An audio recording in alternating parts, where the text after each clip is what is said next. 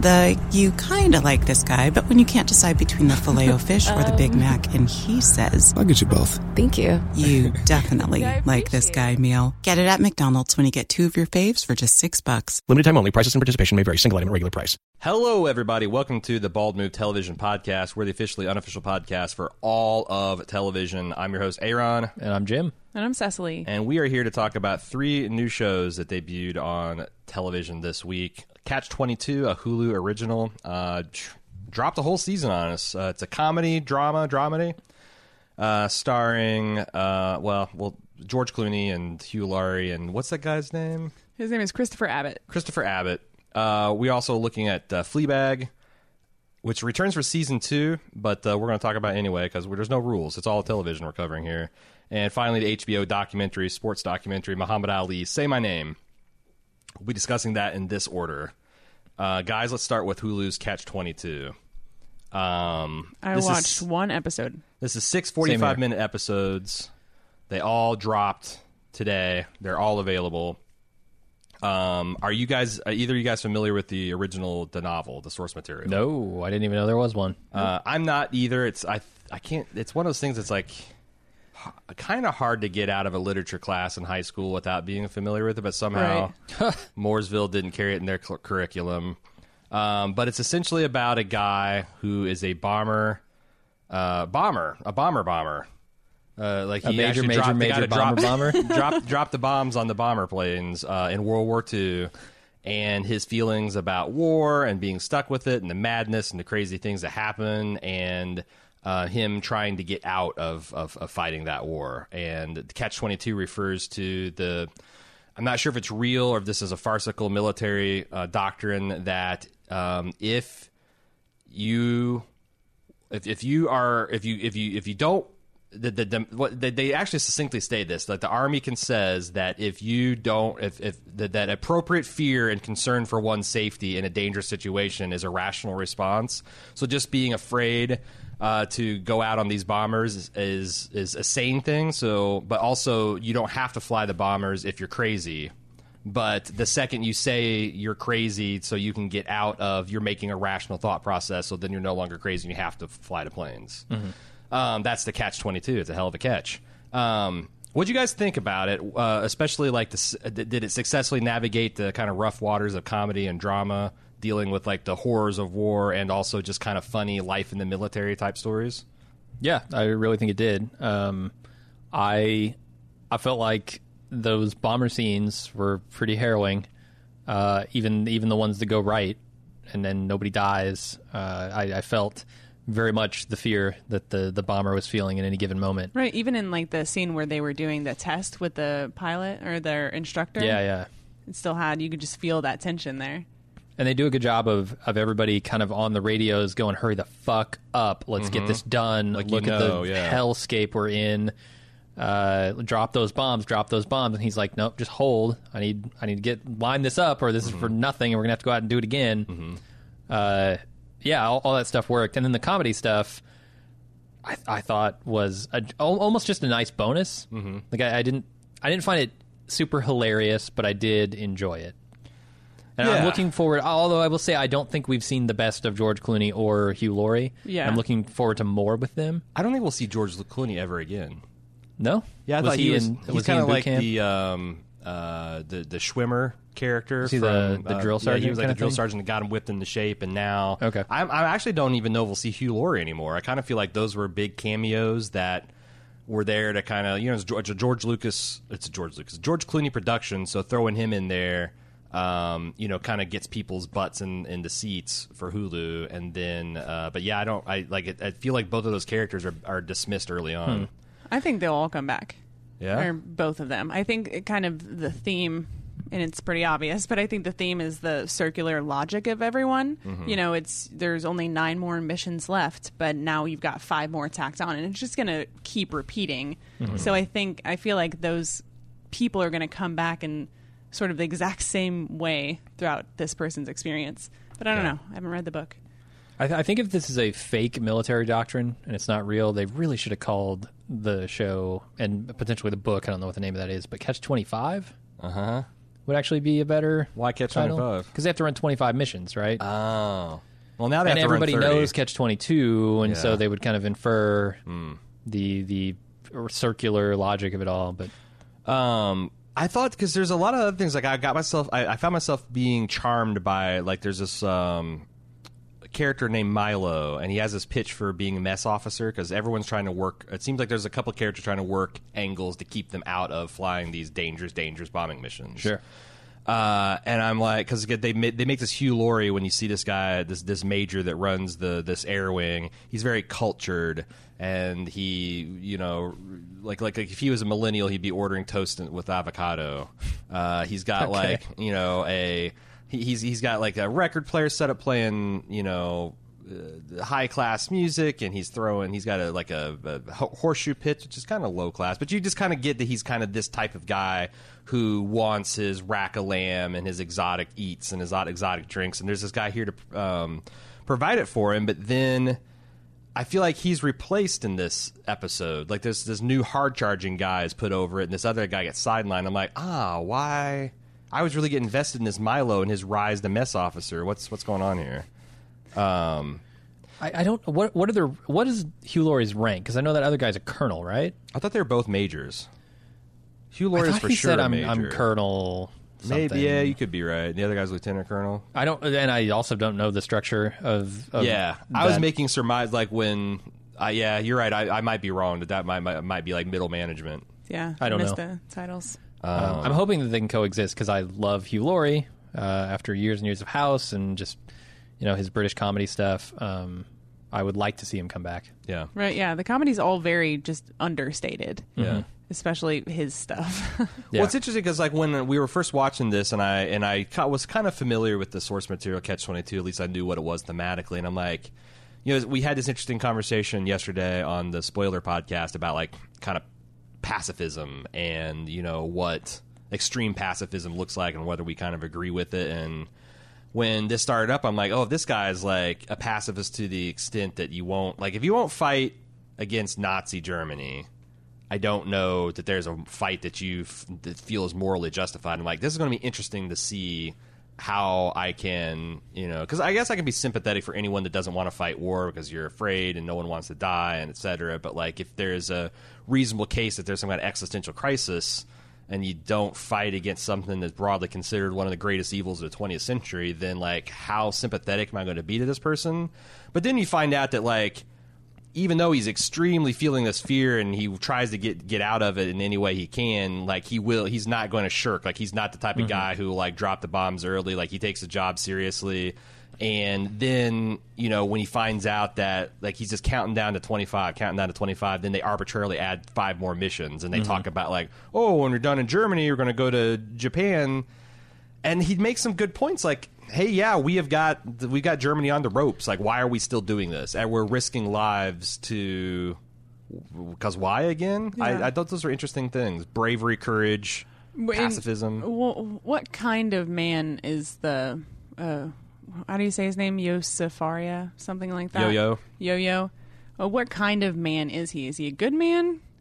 Because there's nothing wrong with not wanting to do these bombing missions, but he's also sleeping with his. Uh, ad- I want to say officer, Officer Clooney. cucking, cucking george clooney Yeah. He is. I didn't think that was possible, frankly, but you know, just goes to show Clooney's that- getting up there. yeah and he accidentally sent the the young um, new bunkmate Mudd to his death. oh god that Did, was did so he brutal. realize that? Did, did that 100% sink in with him? Because I I, wasn't didn't really think he registered strongly enough. Oh, I did this to this kid. i don't think so It either depends on how much he knew what was going on at the at that time because he knew he sent him to the wrong tent. Yeah. Does he know what they were doing in there? i can't Right. believe Is that like, where everyone reports and they're Right. told which ship to get on? Because then he would Right. make that connection, right? I assume he's going to find out later uh, Yeah. through some other avenue that oh, I actually sent this kid to his death.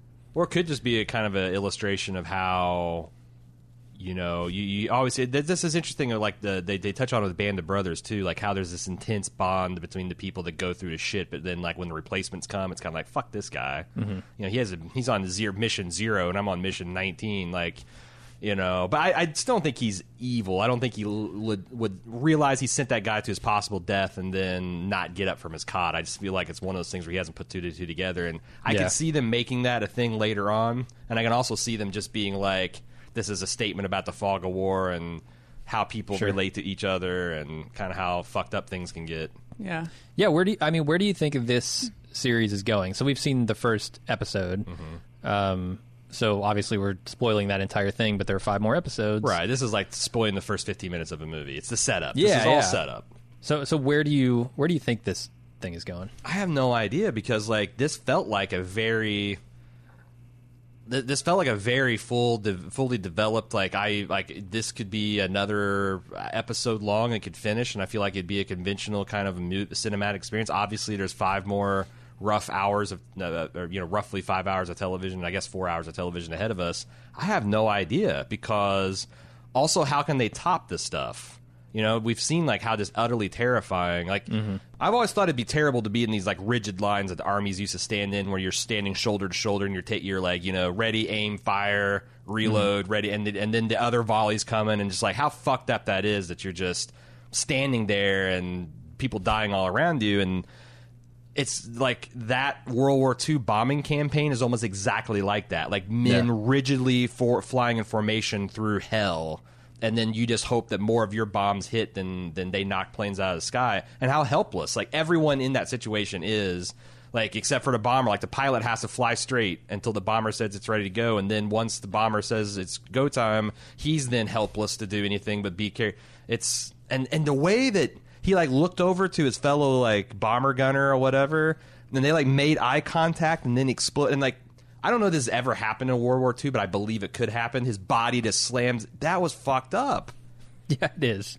Um, so like that's a strong statement, but I mean, it seems clear that this guy, like, I think maybe that he will actually go crazy, and they'll be like that'll be interesting. that's what I'm thinking. Yeah, like because you know the i the idea of a catch twenty two and the sort of it being the title tells me that a they're going to go with the the irony of it all, right? Which I think makes a lot of sense. But mm-hmm. also, I think they're going to go with the genuine idea that these situations, you know. B- being even if you're not crazy going into these situations, there's a cer- only a certain amount of shit that people can take before they snap. Yeah, yeah, and this guy, I mean, well, there's the very first shot of the uh-huh. episode, right, where he walks in back into camp from some horrific experience, covered in blood uh-huh. and screaming, completely naked. Uh-huh. I mean, is that, that that's the end of the series, right? Yeah. I forgot about It's that It's got to be. yeah, you're right. I Or just, is it like s- uh, some kind of nightmare he's having because he's seen so much and he's gone crazy, like you said? I think that ends in either he he goes crazy or maybe he makes an escape well, because it seems like clear, like because he sees so much of this. Maybe that scene happens and he just can't take it anymore. Yeah, he's like 17 or 18 missions in, and clearly he's still sane. Like, if he got out now, he'd live a normal life. And also, you can't call him a coward. He flew through 19 No. combat missions no. of this of this shit. So it's like, but if the next 11 mission, like, it, it, it, it, it's Teresa's going to be like, you're, you know, you will do this thing until you become insane. and also the pointlessness of it too, because like you said, Germany is on the ropes, and like he's he was made a promise, and now that promise is being altered. You know, Yeah. the the he's he got Darth Vadered. Uh, I I don't know. I'm And also, like, if you're telling that story, how are they going to keep it consistently funny? Because it's all it's all Yeah, fun yeah. to see this guy, you know, fucking George Clooney's wife as he's doing these pointless military drills, and this guy's doing his mess officer. But you know, it's already like I think kind of harder for the show to be funny after they did the sequence where he got, you know, that guy's corpse got blown into the canopy. Um, it's like Breaking Bad, you know. Breaking Bad could be darkly funny or very, very dramatic and invested, but like the doing the la- the the latter hurt its ability to do the former, you know. So like, Yeah, and over might time they going drop that, yeah. real grim, grim places. And I also wonder who's who I'm supposed to believe in some of these scenes. Like, the, it's clear that the main character has a somewhat nihilistic view of things. Um, You know, he, he's talking about uh, you know, he says he's not casting judgment on God, but he's simply pointing out facts. But he's talking about oh the cruelty of God and Mm-hmm. the scenario he's in. And then when they talk about these parades, I thought it was interesting because the one guy sees them as a team building exercise, Right. Uh, to to build camaraderie, build you know communication, all those kinds of things. The main character sees them as a display of power Mm-hmm. via the humiliation of the troops. So, who am I supposed to believe in that moment? And what does that say about what's going to happen during the rest of the show? But the thing is, is I think that the show wants you to think Yo-Yo is right because this character is consistently shown to be a dumbass, or maybe he's actually right objectively, but his But it doesn't being fit within the system. does not fit into the army's way of doing things. Right. That's kind of how I viewed it. And I don't think that's. So saying that fitting into the system is a negative thing is not something that Yeah.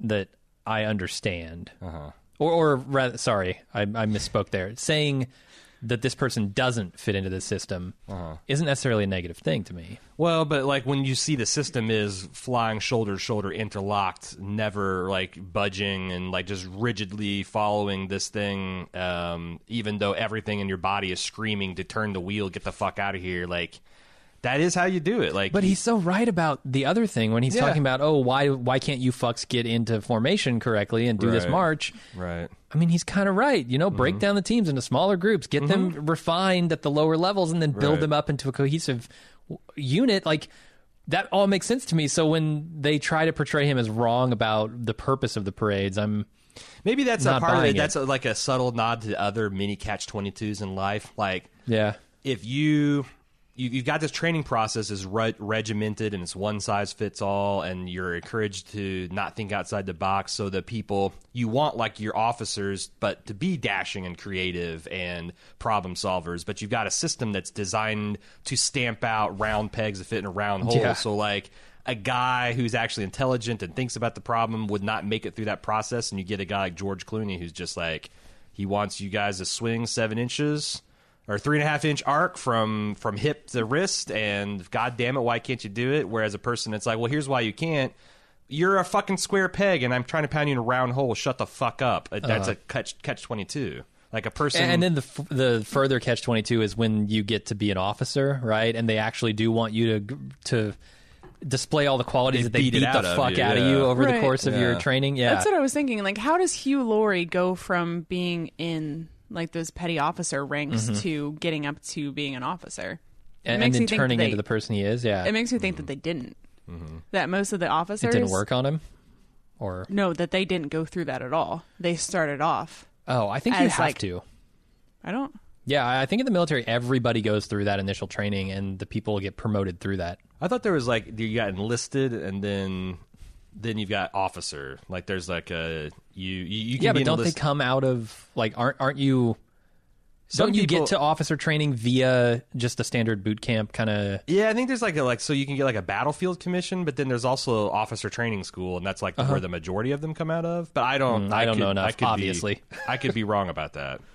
yeah, maybe he didn't go through that. Maybe that's why he's got this these eccentricities about his personality. Yeah, Right. Someone like, uh, gosh, I wish I had their character names. I know, and, and that's the one criticism I had is like I found it very hard to tell these guys apart. Yeah, because a lot of them are like sandy blonde haired with regulation haircuts, and they're all wearing the uniforms. And Right. Even with them helpfully going through and giving us the text version of their names next to their faces, still Uh-huh. nothing, Yeah. nothing Yeah. registered. yeah, But yeah, George, someone like George Clooney's character seems like he did. He came through it. He believes in Mm-hmm. it strongly. Um, even if there's a new way, that's how it's always been done, and that's how he got to be a, a disciplined man. So why would we change it now? Oh yeah, the I mean changes in those kind of procedures come from the top. Like they don't just Yeah, you know, oh, we're going to try something new today, kids. Nope. But to your point, um, it seems like with the the formation and humiliating the people, and who was right. It seems like the guy who had the idea about the smaller groups was proven wrong when he locked his knees and passed out. It's like this. I yeah I don't I, know I don't understand why that happened. Do you? Yeah, it's it's a thing that happens when you get nervous. But if you're standing straight up and you lock your knees, it'll Impair your circulation. yeah, it'll impair your something. circulation and make you pass out. It's something I learned try when I was in when I was in choir. Because a lot of people, when they go to perform for the first time, they're trying to like really focus on their posture because that's what you've been told all along. Mm-hmm. So you're so focused on take, keeping this rigid posture, you cut off your own circulation, and then just Wow. pass out. Yeah. All I wasn't sure if they were leaning towards TIL. that because I'd heard the same thing, or if it was just like it was hot. I feel like you could tell in the way he started to shake before he fell. Like his, you could see his legs starting to shake. Right. And you know, the a tuba is very heavy. He shouldn't have been carrying that. Right. that was foolish. Uh, what do you guys think of the star Christopher Abbott? Because I I didn't think much of him honestly in Girls, but I've seen that he's done a lot of interesting things lately. He was in First Man. He's coming up with this new Oh, right. um, uh, Natalie Portman, Jude Law, Vo- uh, Vox Vox Lux Lux. type of uh, musical deal. Um, I thought that he was really really good Mm-hmm. in in this show. I agree. So I don't know because I'd heard uh, some stuff like with the that I, something went bad between him and the girls' production, and that like he either demanded to be out or maybe they didn't want him to come back, and I, I, I don't know. But like, like I said, I didn't again I didn't think much of him in that show, but like I've seen him. I can't remember the last time I saw him in something. Um, but I really like him in this, and I'm looking forward to seeing him with uh, that uh, Vox Lux thing coming out. yeah. I thought another standout performance was the Doctor. I really enjoyed every scene the Doctor was in. Yes. Mm. The the um when Yeah. the doctor was explaining the catch 22 to Yo-Yo, it was actually a direct you told me this was a Uh-huh. Yeah. direct quote from the original novel. Oh yeah, Yeah. that whole line of dialogue, that which I uh, which I thought like, man, it feels like a uh, who's li- who's on first type of skit. skit. it does. Yeah, Um, but yeah, it's just like it's a word for word description of the character, like articulating what Catch Twenty Two is from the novel. Um, the only difference is in the novel, I guess he like whistled like when he found instead of being like that's some catch.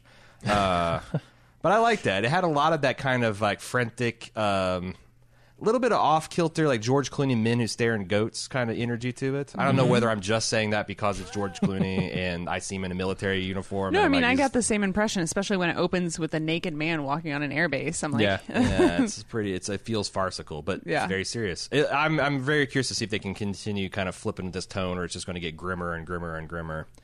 Hey, before I move on, I want to promote the club, club.baldmove.com, where you can get fantastic club content. It's interesting on Fridays when we record this uh, TV podcast, if we, we actually come fresh off of Lunch with Jim and Aaron, uh, a series where Jim and I talk about whatever's on our mind, and we also turn the mics over to you, the audience, and they can ask us questions. And uh, the highlight for the lunch this the, for me today, Jim, was the legend of Cocaine Bear. oh easily. Uh, we're talking about our top five animals of all time, and someone mentioned the bear. There's a, there's a bear that ate 40 pounds, 40 kilograms of cocaine, and lived to tell the tale. Actually, Oh, yeah. that's not true. He he totally died. Yeah, his, his heart exploded and caught fire. But it's kind of a funny story. You can get it exclusively on Lunch with Jim and Aaron, one of the many club features. Uh, you can test drive the club by going to club.baldmove.com, or you can preview some lunches for free. See what it's all about. Always, you can start a new 30 day trial uh, to get all club content risk free, your money back if you're not satisfied. Start yours at club.baldmove.com today. Uh, do you guys want to move on to Fleabag? Let's do it. So Fleabag is an Amazon original. It's moving on to season two, uh, and we we normally don't do season two stuff, but we were so kind of taken, I think, charmed by the trailer that we're like, you know what, fuck it, uh, we will check this episode out, or we'll check the season out. Uh, I noticed that they made like a two minute kind of like. Uh, everything you need to know from season one, kind of previously on, which I found not super helpful. I found I was more confused at the end of that than I would have been without it. Yeah, but I gotta say, I fucking love this episode. This felt so like emotionally real. Um, I feel like when I was growing up, all of the sitcoms were essentially trying to show you how things should be, like how like this is how families should interact, and this is how families should deal with problems, and this is how friends should support each other. And like nowadays, uh, television series are like that generation grew up and like this is how things actually were in the homes You know, we were watching It's like a uh, Wonder Years kind of thing. Yeah, we, we yeah yeah yeah yeah we were we were watching we were all watching like uh, Family Ties and Silver Spoons and uh, Growing Pains and the fucking Tanners and Full House. But what we were really li- living were these passive aggressive old generation versus new generation people walking on like these family dynamics. Like I I just thought. I don't know. I, I, I thought it was it was very entertaining and and uh, kind of also insightful. Yeah, this this dinner scene, this whole dinner scene, and it's effectively like the whole episode is this dinner scene. Yeah. Um, but in the beginning, especially, I very much felt like I did with uh, Russian Doll, where it's just like bombarding you with so much conversation you can't possibly take it in. The thing that I really loved about it is that that was the point of it. Yeah. And that every smoke break she took was me taking my own fucking smoke break from this episode. And it really worked for me in that regard. Yeah. Uh, where, you know, a lot of shows just play it straight, like, catch up. Yeah. Catch up. And I never want to catch up. This one was like, oh, my God, it's so much. Yeah. Yeah. okay. I thought Reset. I, I had um, I had like I just recently went down and spent some time with my dad um, in Florida, and we had kind of like a tense dinner situation where it's like I couldn't put my finger exactly what was ratcheting up the tension in every single thing, but like I kept on like Jesus Christ, if politics comes up right now, it's gonna. But like this this dinner was like that, like. Every single thing seemed like, oh, you could should be able to roll with that, but they just kept on piling on and piling on, and the editing is really good. Of like, um, you know, I, there's this one part where like her stepmom is she's invited this Catholic priest who's a very unconventional Catholic priest, and he's swearing and he's talking. Who may not even be a Catholic might not. He might be a fake Catholic priest. I don't know. That's that's an interesting. It, it doesn't seem like from seeing the trailer that that's actually the case, but he's just an unconventional Catholic priest, and his her his her their, their her parents, which are kind of like oblivious and. Um, they're well-meaning, but they say stupid stuff. Like I feel like a lot of shows like this would have the I don't think they're that well meaning. Uh, Yeah, maybe, but she, she's the type of mom to be like, oh, anything. The interesting way about this, fa- the father so and so is his mother's originally a lesbian, and then it just smash cuts there like a like To a- the five years break, yeah. ago. This sitcom would just show everyone being uncomfortable, but now you just so this like you. It's like they flash forward 50 minutes in the conversation, knowing like, oh god, that's one of the things that's ratcheting the tension here. Mm-hmm. Yeah. you know, That's just the fact good. that you know you would be that casual about revealing people's personal details, and the fact that it also be like a you're saying interesting, but you're kind of using it to say shocking or scandalous. And I, I just thought the way to edit it and the way that the um, Right. This person is an extension of her, and this person, the more interesting that they are, the more interesting she becomes. Mm-hmm. You know, the, she was mm-hmm. really ho- seemed to clearly be hoping he was wearing he was going to wear his little dog collar. Yeah, yeah. Mm-hmm. Um, Almost to say, look who I found. right. Exactly. like showing off a pet. Yeah, that's yeah. Exactly like that. a, a lot of the reason this works is the this Phoebe Waller Bridge, who I had never heard of before watching this, but I Is that guess the main character? She's the main character. She's the creator of the show. She's the writer of the Oh. show. and This she wrote wow. the show Killing Eve too. This, which this is is also really based popular. on, a, I guess, a stage play that she had written and Ah. performed, and she's also behind. Yeah, she's the showrunner uh, and head writer, I think, of the BBC Killing Eve, which I've heard a ton of good things about. Yeah. So like suddenly she just burst on and like she's just great. Like they are. She does these fourth wall breaks that I find very very funny and, and charming. very smooth Right. too. Like Yes. th- there are there are moments like where she takes a breath and then like winks at the camera or something. Yeah, like and- I, I right, feel it's like, like, you're I'm sitting at the best- table too, and you Yeah. are sharing Uh-huh. the secret. Yeah, like I'm her bestie, and like we're catching eyes, Like- kind of like, oh yeah, your mom, well, your mom's a piece of work, or Yeah, super uh, your smooth. dad. It's it's it's good, and like everything just like that happens is maximum like social awkward. Mm-hmm. Like you know, dad and his her dad's like the most inarticulate man alive, but I I love it because it feels like my dad, who's like. Or I, you always seen this in families that are like maybe non non conventional, but they're there together for the holidays, and everyone loves each other, and and a family member wants to step up and maybe drunkenly mark the occasion, but they don't have any of the emotional language required to do anything, and everyone's just kind of awkwardly like, oh, when's Grandma going to sit down, or when when is Aunt Kathy going to s- stop this? Like it, it just perfectly capture captures that I thought, uh, and Yeah. then. my, Oh my one of my God. favorite moments was her catching her sister's husband, Husband. fiance. I, I I think, think they're it's married. husband. Is it husband? Okay, catching her sister's husband drinking, uh, and just what an absolute shit this guy is. He is one of the worst human beings I've ever seen. How are you going to make this all about you? I'm interested in seeing it.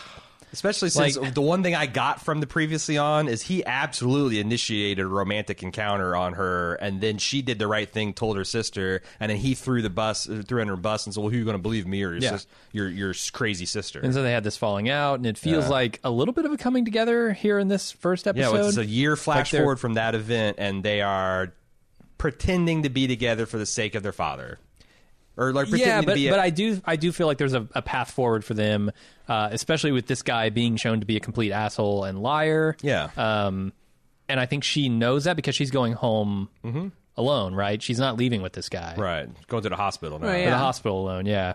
So I assume that like they have she has acknowledged that okay, maybe this guy has lied to me. And I'm interested to see how that the sister relationship progresses from here.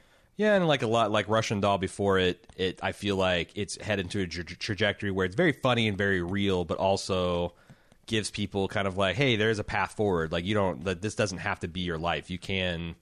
Um, and I felt like I don't know what this person's path is in season one, but it feels like she's kind of a mess of a character.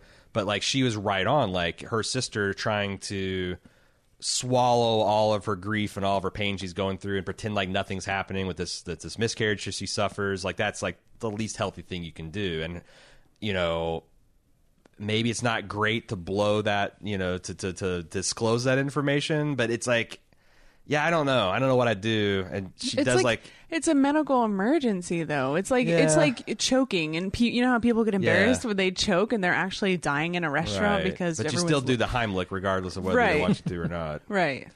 Yeah, it's great because like I, I was thinking like God, what the hell is going to happen when they sit down? And somehow they found the most uh, awkward way to deal with it possible. Like she didn't. I thought she was just going to spill the beans, but somehow she like started to, but then made it about herself and then just made commentary about her sister's crazy decisions by framing it about me. It was like, oh, I'm going to be the, the most passive aggressive asshole. I'm going to deal with this most passive aggressive anal way possible, you know? Uh, it's uh, it, it just really really worked for me.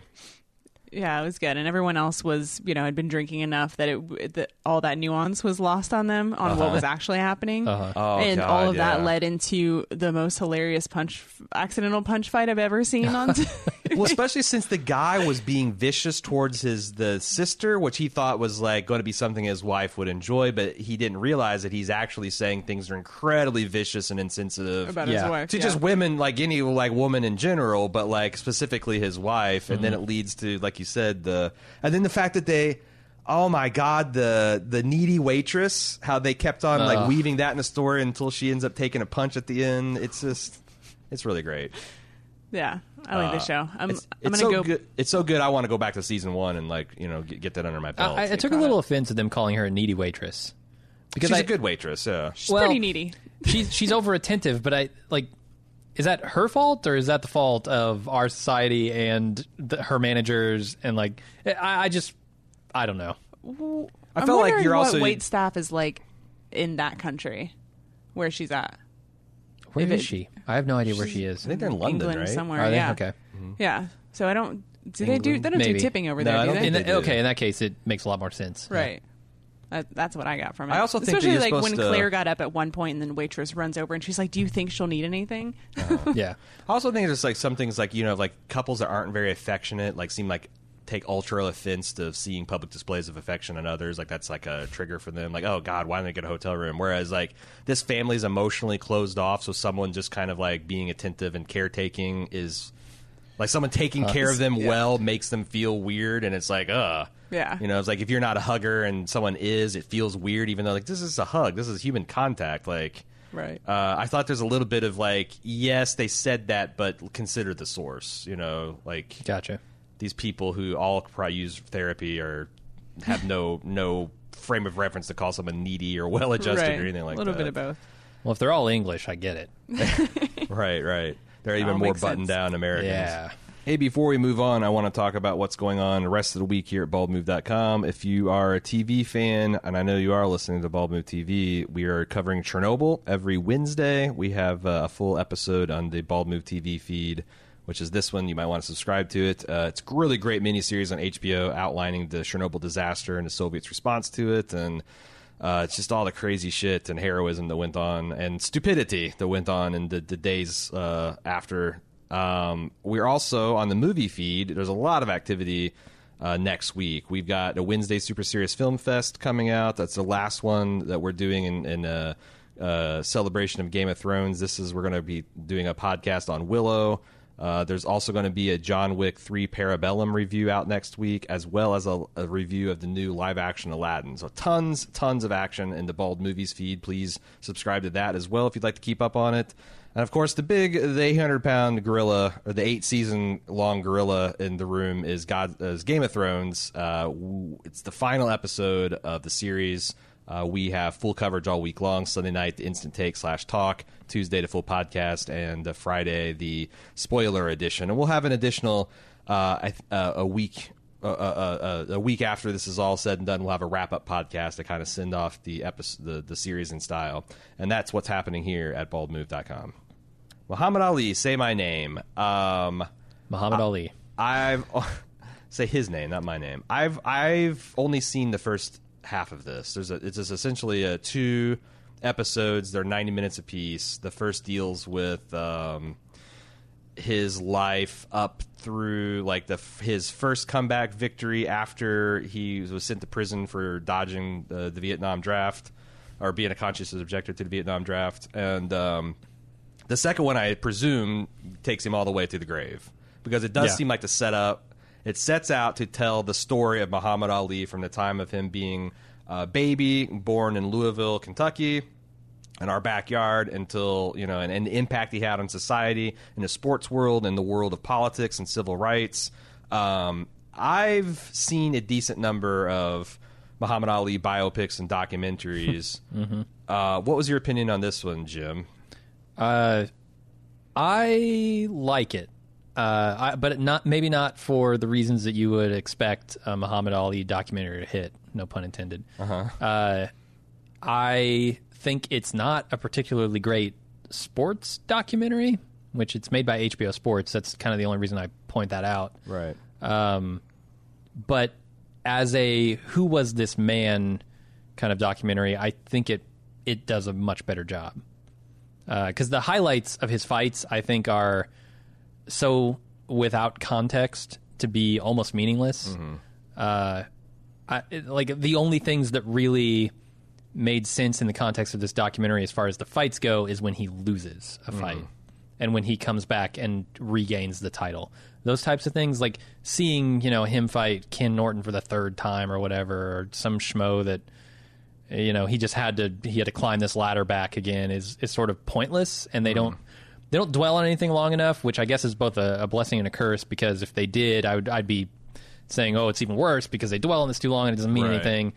But I think where the documentary shines is showing what kind of man Muhammad Ali was. Yeah, it puts a context, I think for like non-boxing fans, like why he was so unique because he had a very unconventional, like everything about it was unconventional, kind of like a stance, his defense. Uh, I just don't think they do a great job. I've seen better, Oh, sure. better boxing, Muhammad Ali boxing documentaries than this. Way better. Right, but I think that like it, a person that doesn't know anything about boxing and just wants to know why was Muhammad Ali such a like lightning in the bottle situation. You see this person and they and, and they contrast Yeah. him to all the other boxers of the day, and just like he looks different, he moves different. Uh, his, his the way he runs his mouth, the the way he brings in social commentary and says like just relentlessly smart things about it. Um, you know, it's like I got as as I was watching, it was like I, I kind of got it, like why that he was a key figure for civil rights, and I know a lot of people, um, you know, have some uh, mixed feelings about like Nation of Islam and Black Muslims and some of that the, the politics of that movement, but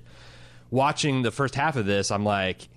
If you're a racist white person, it's very hard to pretend that you are better than Muhammad Ali in almost any any facet of life. Sure. Like he's extremely good looking. He's powerful. He could kick your ass. He's also very smart. He's also Very rich. He's charismatic. he's charismatic. He's he's. Uh, did I say he's also ridi- he's also ridiculously good looking when talk about it? Like you know, you can talk about my defense and how Uh-huh. Yeah. my hands are, but my face doesn't get hit. I've been in 180 fights and look how pretty I am. I'm as pretty as a girl. Like like he just he's like a he's like he's he's like the Rock from his WWE days, Yeah. except for he actually can legitimately take you apart. Well, I'm sure the Rock could too, but Oh, me certainly. Yeah. um, I, I just like I just he's just like uh, one of these one of a kind talents, and the way he would like fuck with people in the ring, uh, and and get in their heads in the pre and post fight stuff. Just I and and hold his own against. Uh, Kind of his white establishment sports media that was trying to take him down and trying to paint him as this uppity black man that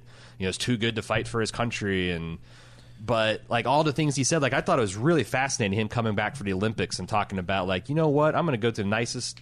I'm going to go to. The, I, I just wore, I just won the gold medal for my country, this Yep. country that my daddy fought for in World War II, and and uh, I beat, I whooped the world for America. And I'm going to go to the best steakhouse in my hometown, and I'm going to celebrate. And I probably won't have to write a check. And they try to not serve him because Yeah. he's black.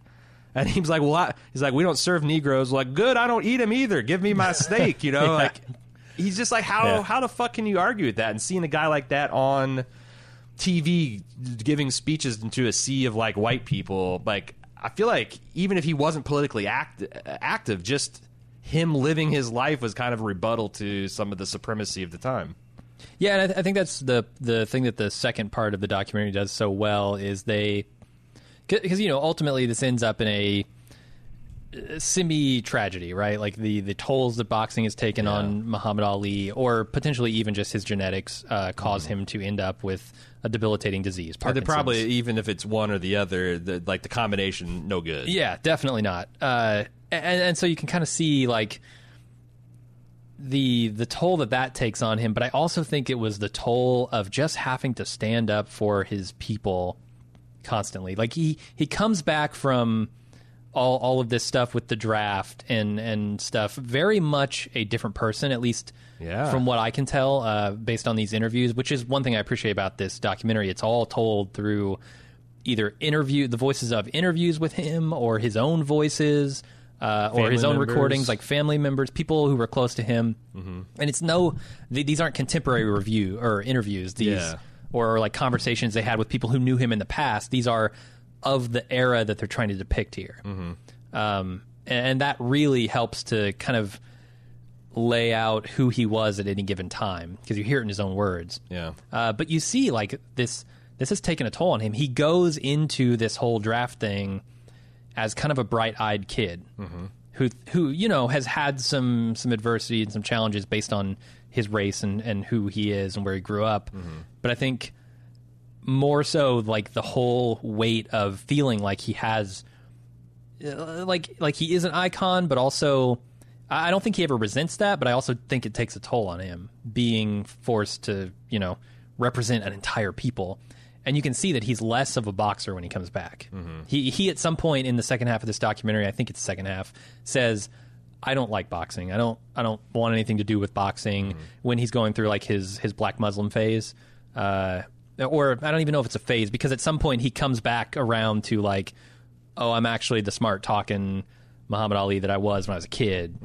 Uh, but but his at that point his physical abilities are sort of failing him, and it's I mean, that's the thing. Is like as great as Muhammad Ali was, like he had five years of his absolute prime stolen from him. and I think that took a huge toll on him. And also, like I don't know, like I because like I, it seems to me, and I've said this several times, but it seems to me that like conventional wisdom is the Vietnam War was a bad idea and like a waste of resources and human lives, which makes like you know, so that's like a tragic in bulk because like what sixty eight thousand, some maybe ninety thousand service members gave up their lives and hundreds of thousands of Vietnamese. Um, but like this, like personalizes like this is a thing you can point down to. Like the world, like boxing wasn't like was changed. Like the history of boxing was changed by this this thing happening to Muhammad Ali, and also like at the time, like people were like, well, he's not patriotic, he's not willing to fight for his country, but his history is judging him like he was on the right side. Every nothing that he said was particularly out there. Like he was saying things that I think are, are extremely true for both the time he lives in today, like specifically criticism about the Vietnam War and the fact that you know why would he go for a fight a fight for a country that hates him and, and people like him and, and are, are mm-hmm. lying and tricking people and you know interfering in, in other countries' ability to, to, to do their business and and and try their own forms of government. Um, he comes there like like I feel like history's judged him correct, but he went through so much shit for it, saying what were correct things. Mm-hmm. and he makes a point that you know I am doing much more of a service in the ring than I could ever do on Uh-huh. a battlefield. Um, and he's right about that. Like I, he he says, every time I get in the ring, I'm fighting for this country. I'm fighting for this I'm government. making, like, yeah, the I'm making taxes and all that. yeah, I mean, but not even that, right? He's showing that the black men can be respected. That like I, I- it's he he is doing, I think, far more good in the ring than he could have done holding a gun in the jungle.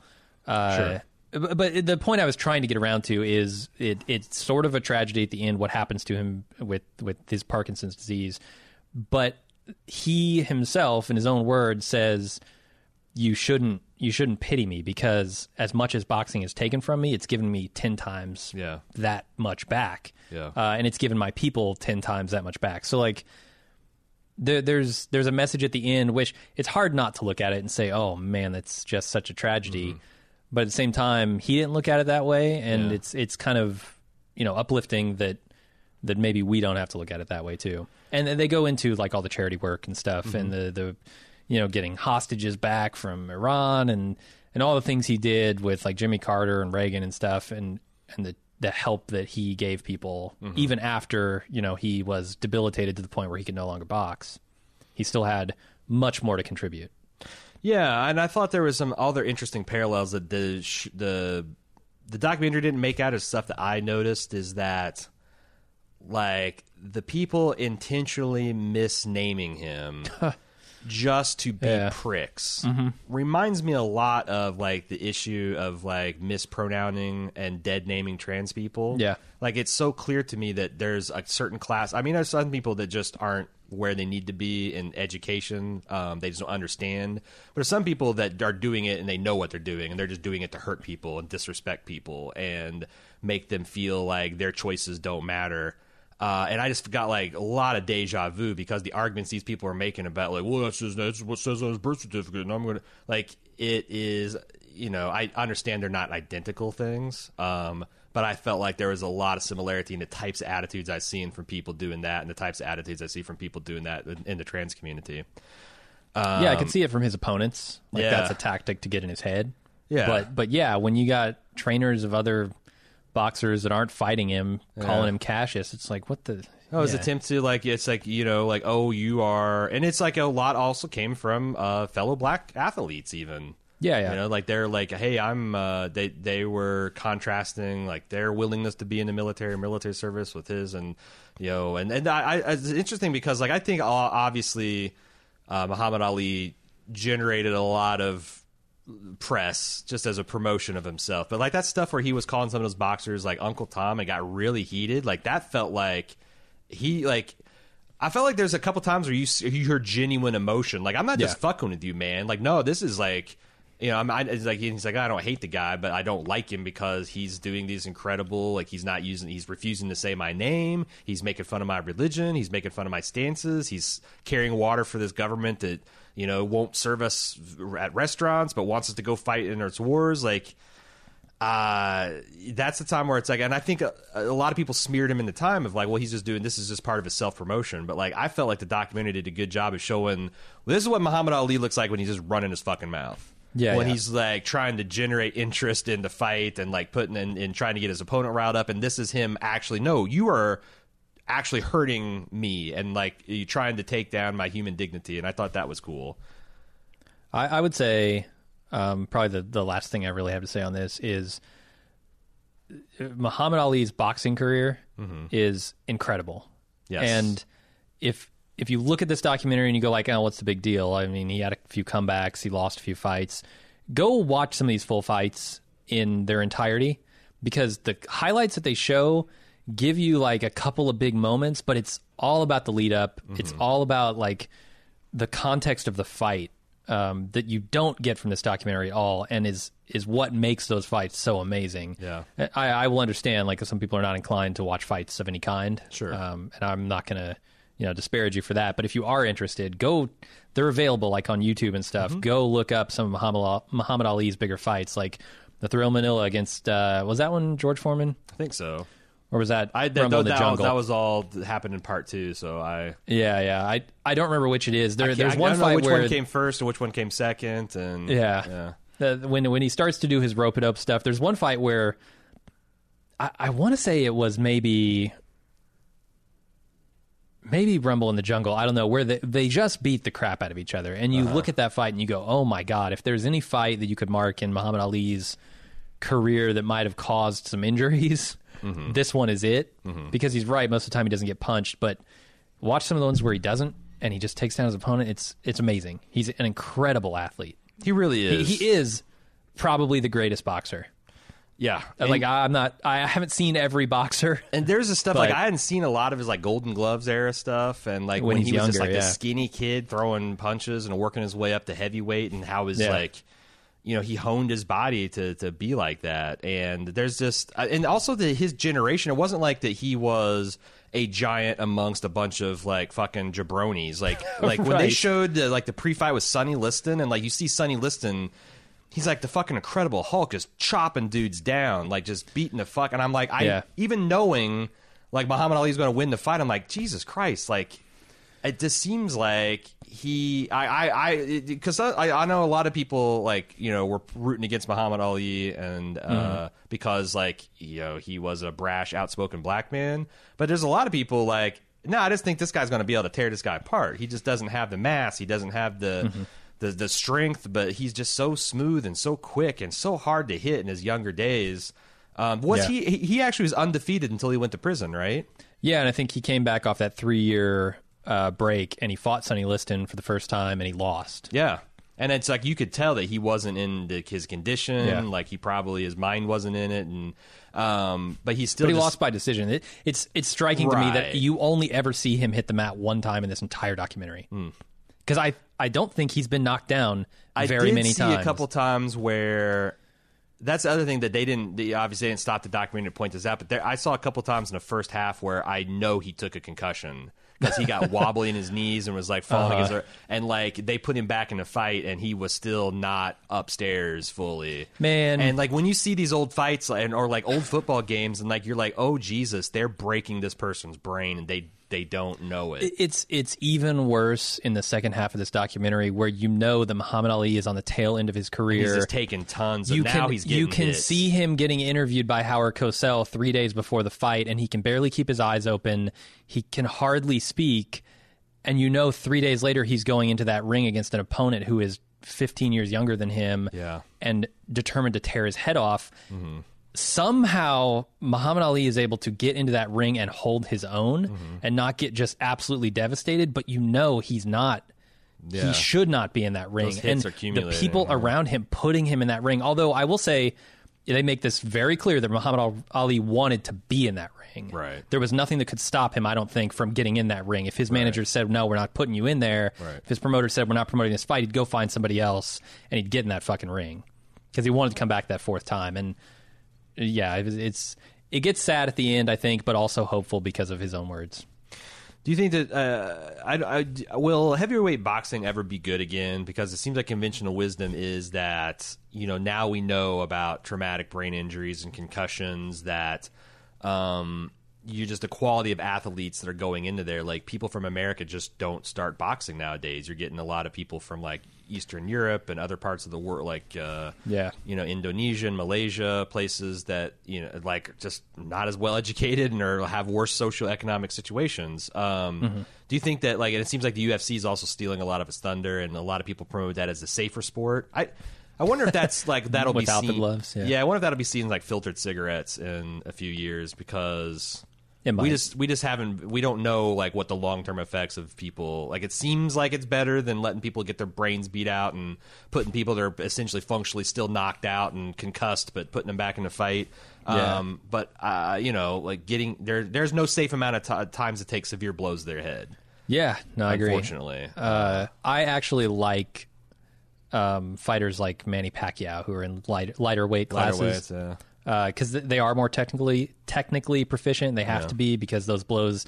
You know, a, a, a guy who's five foot four is not really going to be able to throw a punch Right. to generate the power that can knock somebody out. And they usually have better conditioning, and it's faster, and it's more it's more Yeah. cinematic, like boxing. oh, it's it's. I think it's so much more exciting. Like this, Um, like like honestly though, some of these the fights of Ali's prime when he had top world class competition did surprisingly look like Rocky fights, especially Yeah. since Muhammad Ali had that Yeah. like crazy casual defense where he just kind of keeps his head his hands down at like belly button level, and he dodges you. and yeah, you just you still can't st- they hit Right. punches on him, and he's like it's it's so fucking crazy, but. I don't know. Like every once in a while, you'll see a heavyweight guy like uh, in you know, like the '90s. Uh, there's like Roy Jones Jones Jr., which if you haven't seen his highlights, check those out on YouTube. All right, uh, we will be na- be back next week. We've got a full. We'll have a standalone podcast around Wednesday for this weekend's Chernobyl. Uh, we'll also be doing Bald Move TV uh, next Friday with whatever whatever our net drags up from the the depths of the uh, the internet. Internet broadcasting, Those those uh, those streamers. the streamers, Streaming the originals, the services. Hulus, whatever. Maybe Uh-huh. the networks will get lucky one of these days and get something on there. Good luck. Uh, but we'll be back to that. Send in your feedback to TV at baldmove.com. Uh, yeah, next week, uh, we it's obviously a big week of Game of Thrones and lots of television. I think we got another movie. Uh, check all that out on baldmove.com. Until then, I'm your host, Aaron. I'm Jim. And I'm Cecily. See ya.